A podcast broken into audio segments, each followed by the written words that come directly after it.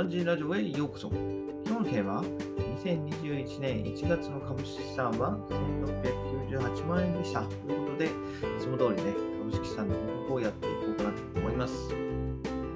で先月末の段階でね、えー、収支はというと、437万円の含み益ということで、はいえー、相変わらず含み益多いんですけど、えー、前回よりね、少し下がりましたね。はい。というのも、米国株、えー、が落ち込んだせいもあって、えー、少し下がりましたね。はい。えー、で今日もそれを見ていこうかなと思うんですけど、えー、まずいつも通りね、えー、購入銘柄なんですけど、先月の購入銘柄は、えー、積立 NISA 分の、まあ、楽天 VTI と EMAX 全世界、はい、を、えー、私の口座では買ってるんですけど、それはね、定期的に買ってて、先月はそれにかつ、加えてね、えー、一部セクターへの分散投資ということで、えー、行いました。はい。それについてはね、別途次、えー、後でお話ししようと思います。はい。で続きまして、えー、妻の口座ですけれども、こちらも同じですね。えー、積立 NISA 分の、えー、口座、あ、違う違う。積立 NISA 分の、えー、米国株と全世界株を購入と。はい。で長男のえー、ひたら積み積みますといったところになります。はい。なんで、えー、追加でね、購入したのは私の口座分のみということになっております。はい。で、今回ね、新しく初めて ETF2 本購入したんですけれども、うん。均衡株 ETF とエネルギーセクター ETF ですね。2本を購入して、まあ、さらにね、分散の、えー、分散投資ということに、えー、なりました。まあ、とはいえね、これ以上の分散は、ま管理が貧雑になってね、時間を奪われてしまって、まあ、結果的にね、コストパフォーマンスが下がってしまう可能性も大いにありますので、えー、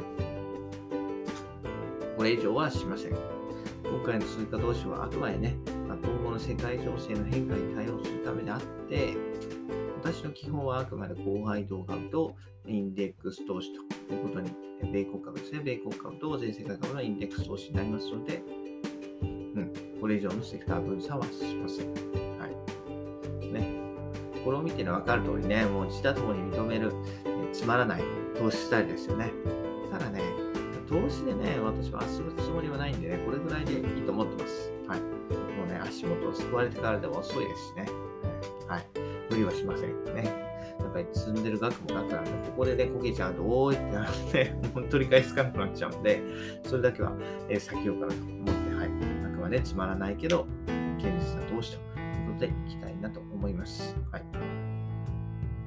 で今回初めてセクター分散っていうのをやってみたんですけれども、まあ、その勉そのセクター分散の理由としてはね、勉強した内容を実践してみたいなというふうに思いました。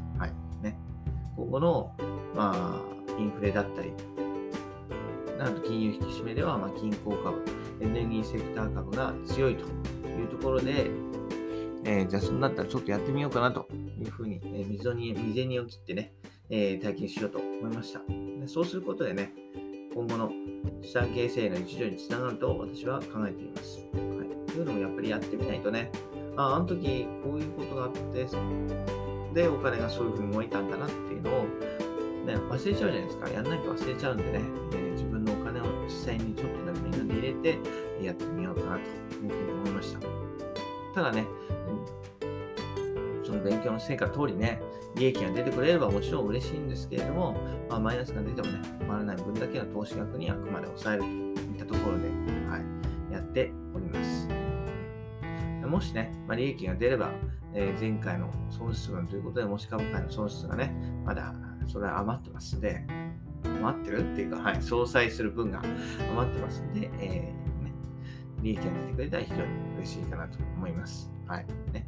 えー、ご存知の方も多いと思うんですけど、まあ、株式投資の赤字はね、まあ、確定申告をすることで3年間国延べすることができますので、ね、えー、これからもうすぐ、なた、確定申告の時期がやってまいりますのでね、ぜひ確定申告をして、まあ、あなたは挑戦をしてですね、3年以内に取り戻せば、まあ、万事 OK といったところじゃないかなというふうに思います。はい。